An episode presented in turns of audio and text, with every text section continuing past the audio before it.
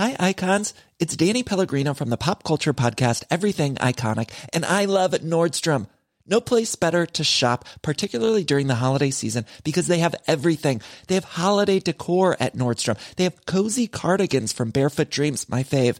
They have cold weather attire, party attire, plus free shipping and free returns, free store pickup. You can also purchase a recycled fabric gift bag so your item arrives festive and wrapped. So check out Nordstrom this holiday season, a one-stop shop. You can explore more at Nordstrom in-store or online at nordstrom.com.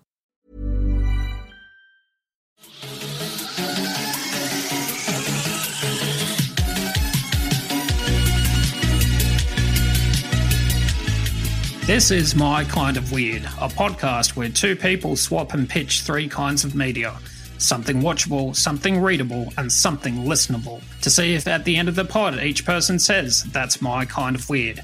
I'm your host, Anthony Pollock, and joining me today is my on again, off again podcast co host, which some of you may remember from our previous iteration of this podcast, Adam Hyde. Hello. Adam, are you ready to get weird with me?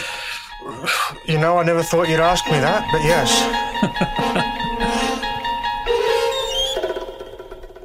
All right, Adam, present your something watchable.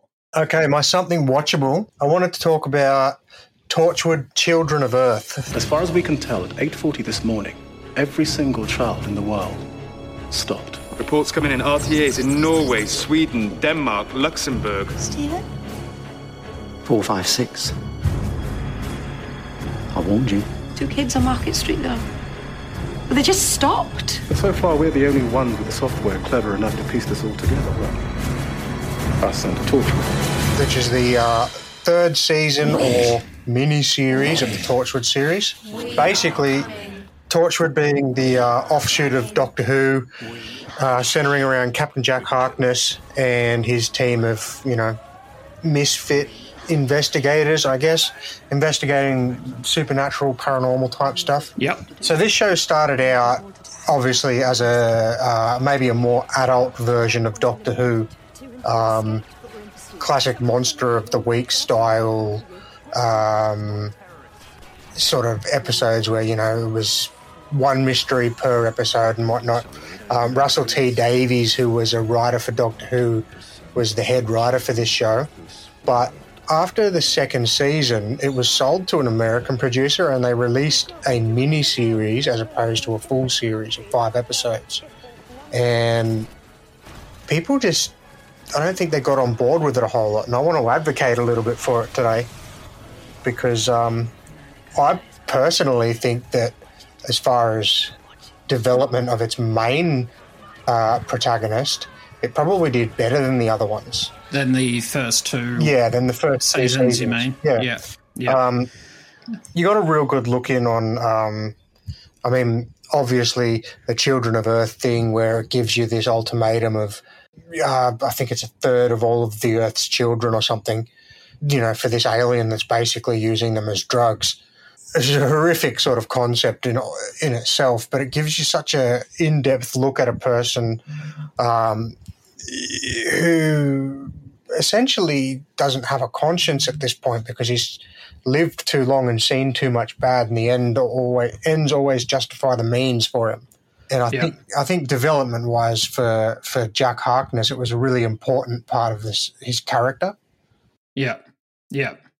This arc feels of this show, it feels a bit more like it feels like it's matured a lot more. The first Yeah. two seasons, the biggest problem I feel like what they had is for the most part, they didn't really know what to do with the show, which is fine because, I mean, if you go back and listen, oh, sorry, not listen, but uh, if you go back and watch the other show that spun off from Doctor Who, the Sarah Sarah Jane. uh, can't- Sarah Jane, that's it, Yeah. with the fucking awful looking robotic dog.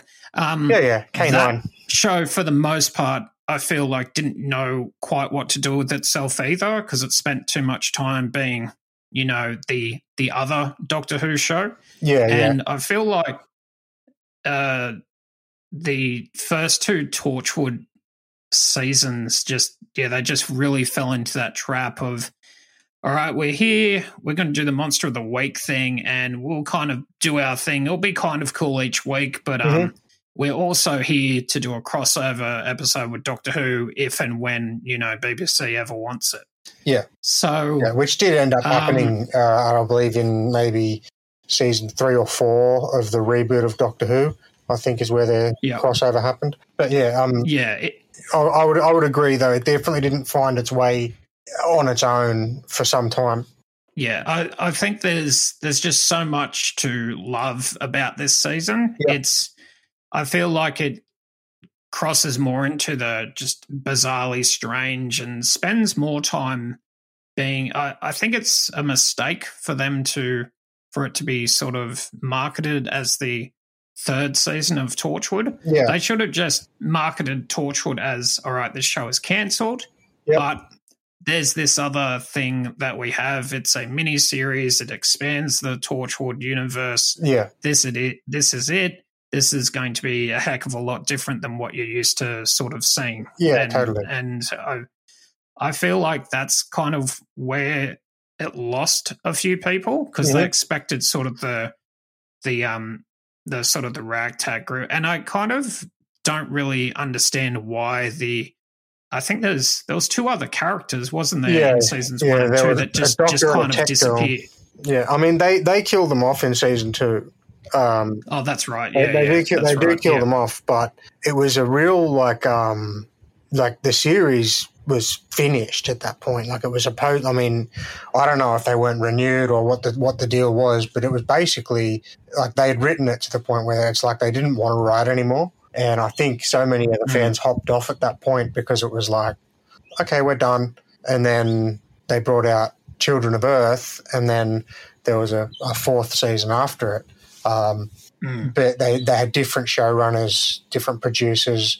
I assume they've changed up a lot of their writing team and stuff like that at this point. and it is very different. It's a different show altogether.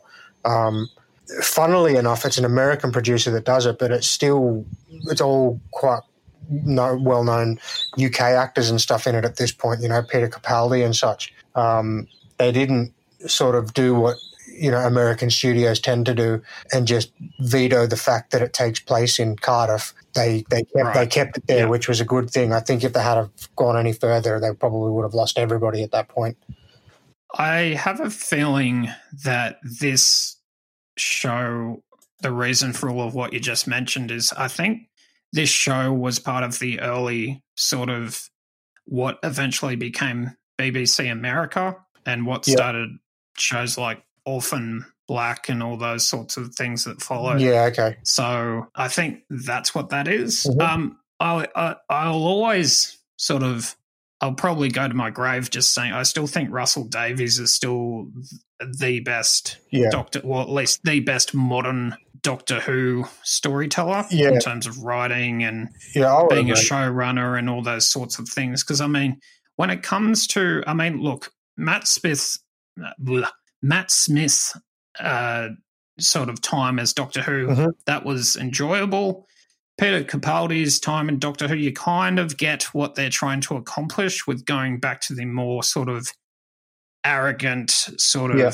uh, personality traits that Doctor Who, you know, way back in the sort of 50s and 60s had. So you kind of get what they're trying to do there. But I just feel like the first five seasons of the rebooted Doctor Who are just easily rewatchable. Yeah, absolutely, and I would agree with that. Um, My favourite episodes of, of that series were when you saw Russell's name in that first in the, the writing credits at the start. Um, Yeah. I always enjoyed those ones the most.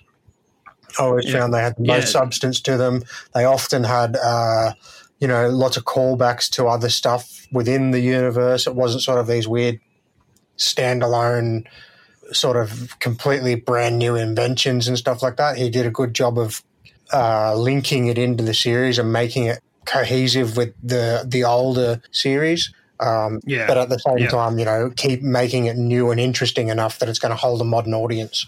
Yeah, I don't really feel like they've accomplished that since him, uh, other than the the um the series with uh, Jodie Whittaker Yep. as the Doctor, I feel is a bit more cohesive. The problem I feel that uh, with the the Doctor Who um, periods with uh, Matt Smith and Peter Capaldi is sort of they sort of follow this format of okay, so the first two episodes ish will introduce sort of the what may be coming at the end, the big bad at the end of Yeah, each yeah. season, but then they don't each uh, episode doesn't feed into the other in terms of introducing what that is. I feel No. like with Russell Davies, sorry, Russell T Davies, uh, work on Doctor Who, you got a little bit of sort of tension and psychological thriller Yeah, um, in the vein of Doctor Who as each episode. So it kind of like kind of strung you along a bit and it kind of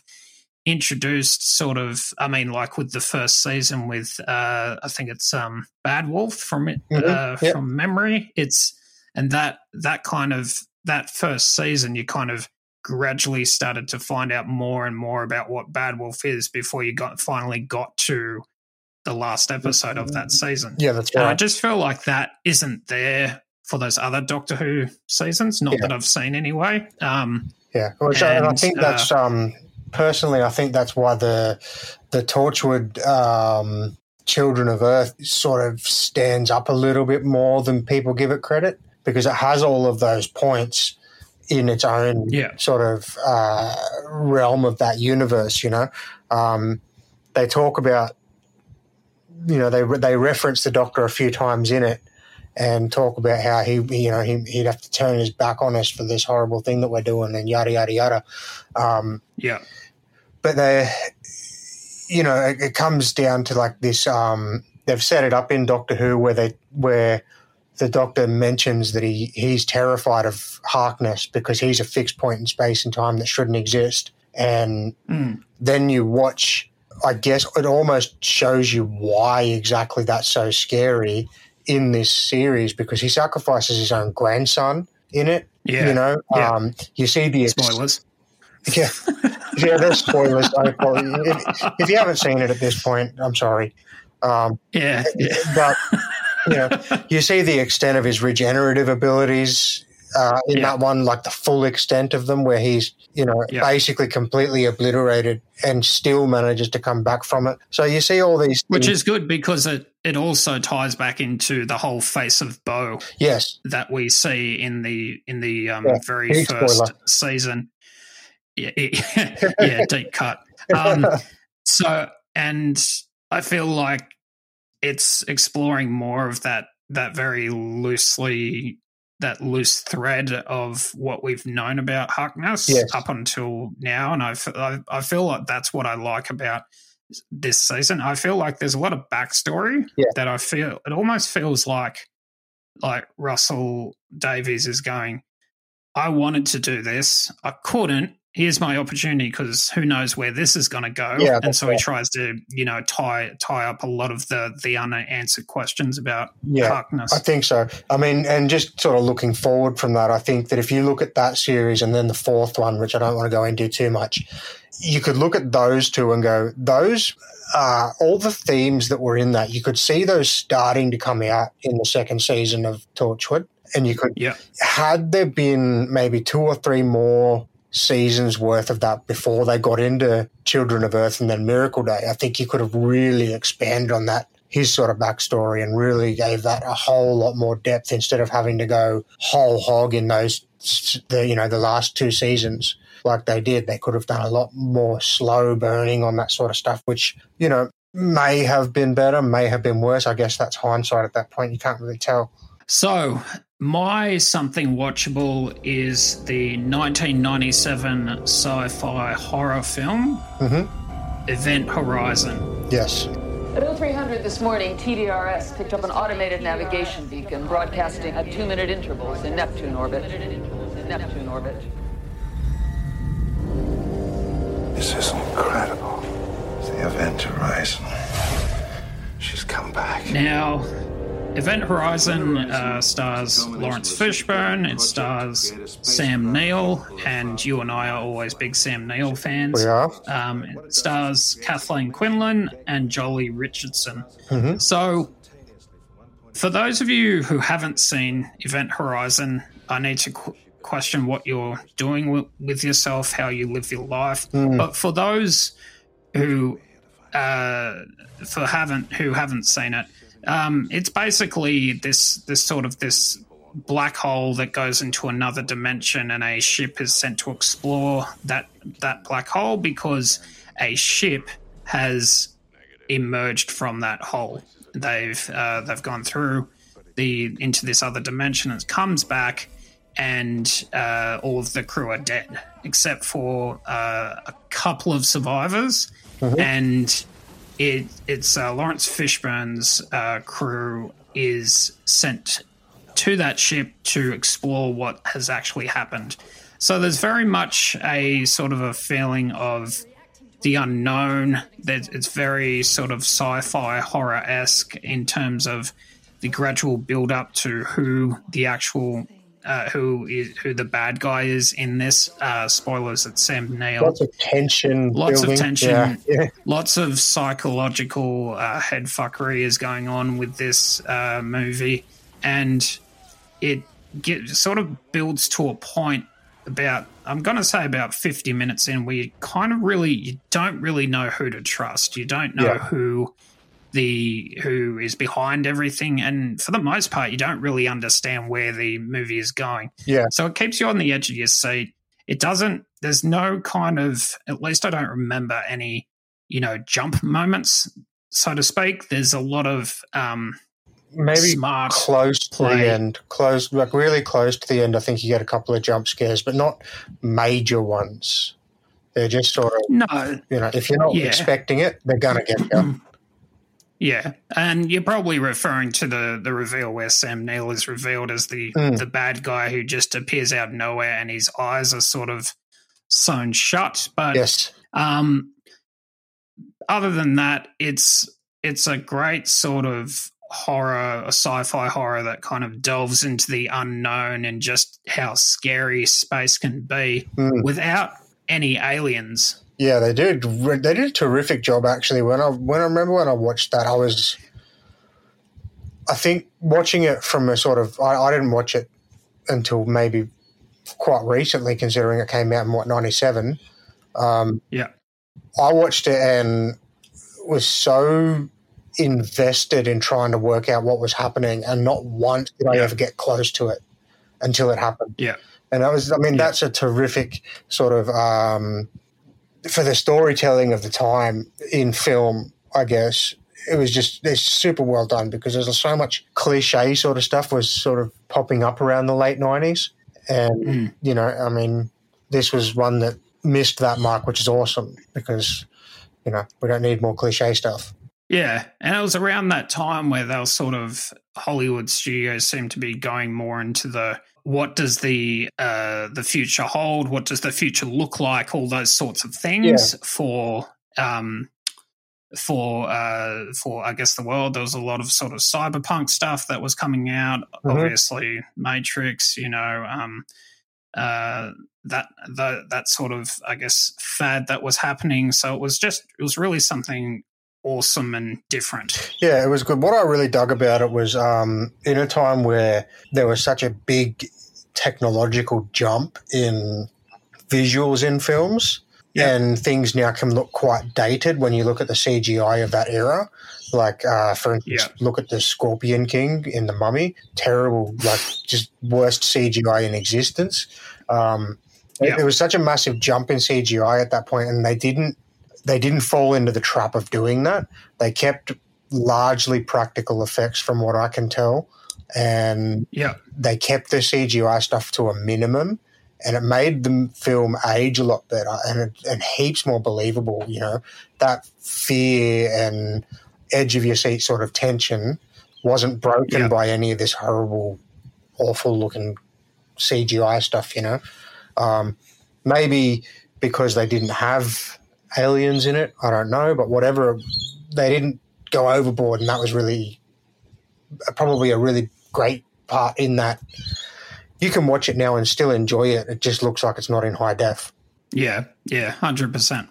All right, Adam, present your something readable. Something readable. So my something readable is um, it's it's a book and it's called uh, and Nat's What I Reckon. Uncook yourself. A rat bag's rules for life. Now, people may be familiar with Nat's What I Reckon from his YouTube and Instagram uh, sort of content creator personality. Um, mm. His fuck it's hot videos. Yeah, exactly. Yeah. Um, and, and, and as I mentioned to you, this guy is like distilled Australiana if you take away the romanticism of our, you know, famous exports. So it's yeah. Australians without that Hemsworth factor that is so very, very false. Um, yes. Yeah. And this book was basically, uh, it came about because he'd, when we all went into quarantine, with the COVID issues and stuff like that. Um, we had shortages of toilet paper, which everybody knows, and then we started to get shortages of pasta. And then, of mm-hmm. course, mm-hmm. the next thing to go when you have a shortage of pasta is jarred pasta sauce. So, being uh, I, th- I, think his dad is a chef or a cook, and as such, he grew up with a lot of skills that some people don't get, which is making healthy pasta sauce that you don't have to buy out of a jar. So he made a whole mm. uh, video basically teaching people how to make jar sauce, which is ends up being cheaper and healthier than regular, you know, whatever brand jar sauce you buy. And he started this whole fuck jar sauce campaign. And yeah, and and all of a sudden he just exploded on the internet. So um, from that, he's you know a guy who is essentially uh, just an everyday sort of person. You know, has had odd jobs here, and there, and everywhere, and never really sort of known his place in the world. Became this um, sort of spokesperson for that for that sort yeah. of demographic, I guess. Um, yeah. And he was teaching people how to cook and then teaching, you know, became an advocate for mental health because he has his own mental health concerns, things like that. So yeah. he was approached by, um, by a publisher to write this book. And the book itself is, um, I'm not far through it yet, but at this stage, I think it's terrific. He seems to go into a lot of detail about saying this isn't a self help book you know, um, it reads like a bit of a self help book, but it's not a self help book. It's basically just him waffling on about his experience and how he found himself in positions that, you know, were silly. And mm. um, for instance, there's a, a title in the book that says, Dress for the job you've actually got, being you. Don't try and put yourself into these little uh, categories of whatever, you know, it's not going to make you happy. You just got to try and yeah. be yourself and not sort of, you know, be uncomfortable with everything you do. Um, yeah. There is a whole chapter on overused Aussie sayings like "good on your champ" and uh, "fuck it's hot," as you mentioned before. Adding adding O on the end of everybody's name, Chris O, Rosso, John O, that sort of thing. There's just very, yeah, yeah. very quintessentially Australian things. I think um, not only that, but there's comics in this book as well. So there'll be whole sections. All right whole sections of comics that the comics are often his recipes that he had done on his YouTube channel. Yeah. They've been converted into comics for the book to break up a bit of the monotony of reading because as he mentions in the book, he don't like reading books. He reckons he's read maybe two or three books his entire life. You know, for some people, it's just not for reading. And then now he's written one, right? So I guess that's a a lesson in itself. um, but yeah, I, I find uh, at this stage I've really enjoyed reading his book, um, just purely based on the he just takes the piss out of everything, and it makes me. I read it, and it just reminds me of talking to mates down the pub and stuff like that. You know? Yeah, gotcha, gotcha. All right, so my something readable is Dune, the specifically the sort of first chapter of Dune. Mm-hmm. Now, did you get around to reading it? I have not read the first chapter. I've got little bits and pieces of uh, notes. What it's about from, from, chapter one, and I've got you know, I mean, Dune's been in the uh, pop culture sort of orbit Zeitgeist. forever, and you know, Yeah. there's always references here, there, and everywhere. So I've got a bit of an idea of what's going on in it. For those who have never read Dune or seen Dune, firstly, I would say don't bother with the David Lynch directed uh, Dune movie. Not David. It's- uh, yeah, and a lot of you can probably, you know, sum that up to me not being a huge fan of David Lynch, but it just doesn't really sort of capture sort of the gravitas and the the suspense and the fantastical nature of what the Dune sort of series is about. Mhm. So Dune for those who haven't read Dune or seen Dune, it's the easiest way I could explain it is if Star Wars had more of sort of a Game of Thrones vibe to it in terms of sort of the warring factions, in this case of Dune, it's about this universe which the sort of the main sort of economy and money is in the form of this this spice trade and it's about these houses that sort of are vying for control over the spice trade. I feel like the the reason why I want, wanted to talk about the first chapter is firstly putting it into context. This was a book that was written in the 70s, Mhm. and the first chapter itself is essentially about this prince that's kind that's coming of age that who's about to be in control of this this house or at least is being that's what he's been sort of bred for and trained for Yep. and he gets to this point where he has to put his hand inside this this box that causes immense amounts of pain. I feel like the first chapter is this great sort of uh, almost masterclass, if you will, on term in terms of how to do great tension storytelling within like the science fiction genre Mhm. and within the fantasy genre as well. The reason I'm not too fond of David Lynch's, uh, I guess, interpretation of the um, the Frank Herbert book is I feel like his style just doesn't work. I feel like it may have worked for that period of time, Yep. but I feel like um, for what it is, there's just not the right amount of tension that's captured. There's just not a, the right amount of suspense that's captured. Yeah, I can understand that. I mean, Lynch is pretty notorious for putting things in there that don't matter. Yeah, Yeah. yeah, hundred percent. Let's watch a guy sweep a floor for like five minutes at the end of an episode that's got nothing to do with anything.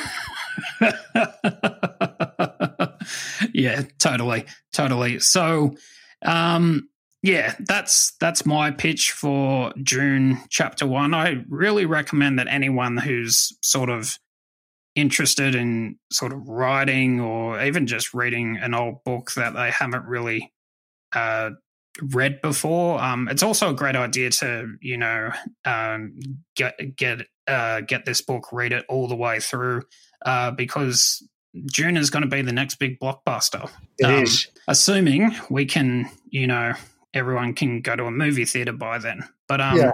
it's yeah, it's um, yeah. So Dune chapter one. That's my pitch. Cool. It sounds interesting. Um, it's one of those things I definitely want to get around to at some point in my life because it's it's it's. I remember seeing copies of Dune on my grandparents' um, bookshelf when I was a kid, Yeah. and I remember seeing like the cover art and just being like, "What the fuck could this book possibly be about?" And just like rocking my brain as a kid, and I was like, "This like iconic images that I will never forget." So it's something I really would like to get into it one day and just sort of go, "Okay, now I understand what it's all about." Yeah, it's. I think it's a fair argument to make that without Dune, you wouldn't have stories like Game of Thrones. You wouldn't have stories like The Expanse. I feel like The Expanse really uh, is owes a lot to this book. Yeah. in terms of. Uh, I mean, you've seen The Expanse. Uh, that's very much uh, very like sci-fi political Mhm. um, and yeah, it's just it's more. It's not. While I say it's almost Star Warsy, that's only because of you know the gigantic worms and sort of the Yeah, the sort of the the fights that ensue. But it's really um, it's the great granddaddy of all this sci-fi stuff. yeah, hundred percent. All right, Adam, uh, present your something listenable. So my something listenable was just a single track from a Sydney band, a four-piece called Gaspar Sanz, and their newest single called "You Can Be Somebody to Love."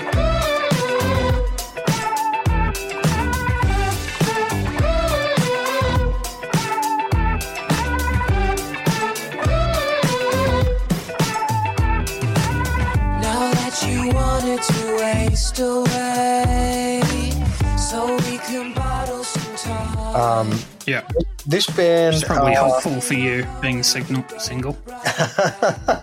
yeah, look, I mean, there is definitely elements of, you know, I listen to it and cry at night. Um, but, but realistically, though, this, um, not that that's not realistic, I do that, but really, um, I, uh, the, I I really loved this single when it came out because it was it came out at a point where everybody's been sort of so dump trucks over everything. Everybody's been locked away for Yeah. a whole year, and they released it. Um, they released the song, and, they- and it's like it's indie pop rock. You know, it's it's it's got this wonderful upbeat sort of groove to it. Um, I would liken it to what Jamiroquai would sound like if they were out now. If Jamiroquai hmm. came out now rather than when they were out, and they weren't, the market wasn't going to listen to that whole overproduced, really big sound that Jamiroquai had, and they needed to dial it back. This is what they'd sound like. Yeah. You know, it's got that Yeah. sort of groove, sort of ambient sort of feel about it. And I mean, personally, I think these guys had the lockdown thing not been so prevalent and shows were available, I think we would start seeing them play the festival circuit very soon and likely Hmm. one of those big deals within the next year or so, I reckon. So it's definitely very chill. It's uh, got a lot of sort of um, sort of jazz riffage with Yeah. its with the uh, guitars in it. The only problem I have with it is that there's so many other bigger names that have already done this, and that's sort of my biggest issue. Yeah, okay. Um, it. Um, that said, I can I can sort of understand why people would get into it because Mhm. it is just very much you know sit in the backyard, open open a brew, sit in the Yeah. sun, have a drink, and it's kind of the music that you that you just want for feel good vibes. Yeah, but right. that being said, I've never been guilty of feel good vibes, so um, Yeah, I um, thought it might. uh, they do happen, just not that often. Yeah. Um, um, but no, I've just, I've just, on a serious note, I've never really gotten into sort of the, the sort of the chill aspect of rock and roll. Yeah, I've, it's, it's just not me. I find it. uh, For me, I feel that rock and roll should be gritty. It should be filthy. There should be blood, sweat, and tears. Yeah, There- yeah, I can understand. that. there should be all of that type of stuff. I don't. I feel like the the easy accessibility of rock is kind of it's it's just not for me. Is what Yeah. I'm saying. And Yeah, I can understand. and yeah, and uh, I imagine this band has quite a few female fans for obvious reasons. It definitely has that sort of, and I'm kind of you know stereotyping right now, but it just bit, yeah. definitely feels that yeah, and pigeonholing it, and I feel like this band just would have you know. A, yeah, they probably have a high female uh, base uh, in terms of listeners, but yeah, for me, I just prefer the grittier sides of rock. Yeah, and that's fair. I say I don't think anyone's going to judge you for that.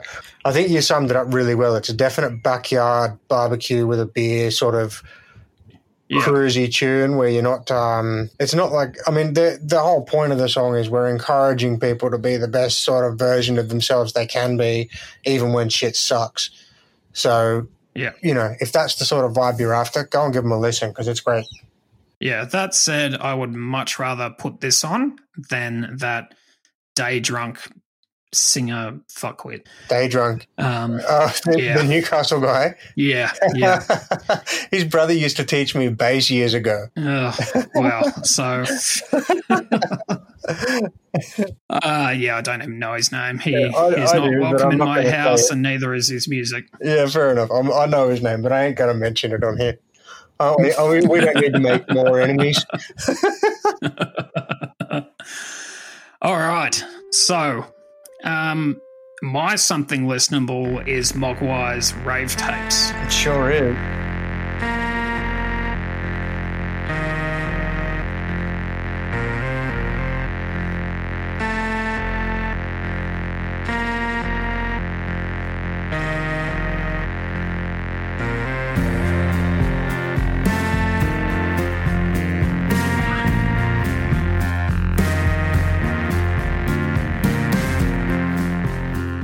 Did you go consuming this? Okay, so I um I made the mistake of listening to this at the gym. um, I, as you know, I um, I'm hard of hearing, so I struggle to find time in my day to listen to things. Um, Yeah. just casually. I need to make sure I'm in a place where I can put headphones on and not be disturbed and listen. So I listen in the gym to most of my music, and this is like the definition of, of like progressive ambience, right? Yeah, big time. Yeah, I mean it's. I'm not saying I didn't like it. I was saying I was in the wrong place for this kind of music because you know you tend to want something high energy while you're in the gym, and this had me sort Yep. of. Uh, I feel like Cuddling your cuddling your bottle of water. yeah, it, it sort of has that vibe of like I can imagine somebody in a room painting to this kind of music, Yeah. um, or drawing, or you know whatever. Like feels like something. It's art that feels like it wants to promote other art. Um, sort of Mhm. thing that will force your brain to tick over a little bit while you're listening to it. It's not sort of, um, it's like background sound, but provocative background sound. If you understand what I'm trying to say. Yeah, definitely. Mogwai definitely. Uh, those who don't know Mogwai, Mogwai are pretty much sort of the forefathers of post rock. Uh, now, um, post rock is kind of can really just be defined as pretty much a, a mesh of all different genres that. Uh, that it's usually slower. It's usually highly ins- instrumental. Which is handy when you hate lyrics. Here we go. Here we go, folks. Um, now, uh, the reason I chose, well, Mogwai have made sort of uh, their career of being, uh, they've written quite a few soundtrack sounding uh, albums. Uh, now, in those sort of soundtrack sounding albums, they're very, there's very much a clear sort of crescendo when it comes to the the high points. There's a decrescendo that's quite evident in the low points. But I find this album interesting because you don't really have that. It's not really self evident in terms Mm. of it, it's kind of it's almost a, an album that kind of stays at the same decibels throughout the the entire length, which I find quite interesting that they're able to go through so many so many different progressions in each track while Mhm. still not really having uh, a sort of a real high point in the music. Um, yeah, so it's uh, it's it's an interesting album. I think for any anyone should listen to it to see just how much they think they can appreciate all forms of music. Yeah. um, because I can almost guarantee you that the vast majority of people out there that say they're into all types of music probably couldn't not only get into this album but actually get it. Yeah, yeah. I find um, quite often when people say that they're into all kind of music, what they mean is, or usually what they'll say is, I like all music except for country and opera. And what that means is they like Yeah. top forty. Anything in the top 40s. Yeah, anything top 40. Um, you know, or sometimes some of those cool old rock and roll tracks my dad used to play on the LPs, you know, that sort of thing. Um, Mm, mm. Or Bohemian Rhapsody when they're drunk. Um, Yeah. you know, Have you heard of Rush? um, but I thought this, I, I did quite enjoy um, what I was listening to. Like I said, I was in the wrong environment for it, but um, yeah, it reminded me of if doom metal was pretty, this is what it would be. Mhm. Okay. You know, I mean, yeah, yeah, yeah. I mean, I know Doom is specifically supposed to not be pretty, but Yeah. if it were pretty and electronic, this is what you'd get. So it's got that sort of, um, it's got a slow sort of steady march for the whole thing. And Mm. I think, like I said before, specifically if you're doing something creative, I feel like it would really help that along because it's got that like Yeah. it would put you in that almost like a meditative type state with this kind of music. Yeah, it is very trance like. And um, yeah, I mean, in that respect, I think um, they got something quite special there. Um, I think the album was from 2017. Uh, vague- Rave tapes? Yeah. No, it was earlier than that. Okay. It was, I think, 2012, maybe. Mm. Um, Yeah, okay. I think, oh, yeah, I, I thought it was from the 2010s somewhere. Um, but interesting for that era because when I first started, I immediately thought, oh, this is the sort of shit that I was, you know, like this sort of progr- proggy sort of stuff. This is exactly what I was Yeah. listening to when I was sort of just out of high school and, you know, watching local sort of, you know, prog rock bands getting around and like it was the first thing I thought was like, oh, like era wise, I know exactly when this is from. And then I looked at it and it was actually a few years after, um, like, yeah, leaving, yeah, maybe, well, shit, eight years after I left school. So, um, sort of quite a big step away from that. But then as it went on, I realized that it was substantially different. It was just that those sort of initial elements on the first listen Yeah. had that same sort of feel. Yeah, Mogwai have never really been a trendy band. They've often you sort of you know, march to the beat of their own drum, to use a metaphor. Um, they this album you hear sort of hints of different styles, Yep. which is interesting itself as well. You don't really hear the same style. Yeah. You see, you hear elements of like you know 90s Britpop. You hear elements of things like uh, obviously post rock and shoegaze. You Mm. hear elements of, uh, you know, even doom ish sort of riffs. Yep. Um, although not overly that loud and definitely lowered in the decibel range. Um, so yeah, it's a, it's definitely, it's an anti-trend album, that's for sure. Yeah, yeah. Which I mean, and, and you're like the proto hipster, so that makes sense. All right, folks, let's do our verdicts. So, Adam, Yes. out of all of my selections, was anything your kind of weird? I, I think you went three for three today. Um, I loved uh, loved Event Horizon. Um, Dune has always been on my list to get done, and I did quite enjoy Mogwai. I think they're great. So yeah, I think you went three for three. They are my kind of weird. And do you have something to ask me? Well, how did I go? Did you get uh, any of my stuff your kind of weird? Yeah, so I think that uh, the the track, the Gaspar Sanz track, is not my kind of weird, um, uh, for reasons previously explained. Um, uh, look, they're a band that's you know they're good at what they do. Yeah. It's just not for me. Um, as far as uh, Torchwood is definitely my kind of weird. Yep. And as far as uh, Nat's What I Reckon. Uh, that's definitely my kind of weird as well. Yeah, yeah. Making So that- funny, funny jokes about people who go to boat shows. Wow. Um, wow, that's just an, an all new low for us. So, so folks, that's it. That's it for today for my kind of weird. If you want to head to the my kind of weird uh, podcast site, you can do so on Apple. You can do so on Spotify or wherever you get your podcast from. Adam, for those of you who, for those listeners who have enjoyed your bad jokes, where can they find you online? Oh, look, you can jump on, um, yeah, I mean, Instagram, Facebook, whatever. Look for uh, Arvo Toast Adam. You'll find me there. Yep. It's mostly nonsense, but, you know, jump on, have a bit of fun. Excellent. All right, and that's it for today, guys. Um, that's a wrap, and we'll see you next week. Same time, probably not. Same podcast, definitely. My name's Anthony from My Kind of Weird. See you all later. Bye bye.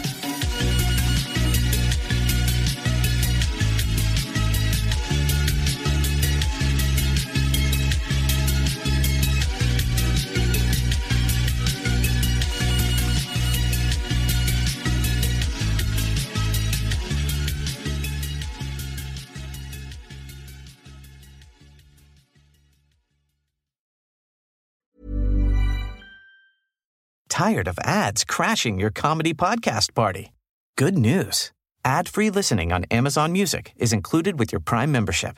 Just head to amazon.com slash ad-free comedy to catch up on the latest episodes without the ads. Enjoy thousands of ACAST shows ad-free for Prime subscribers. Some shows may have ads.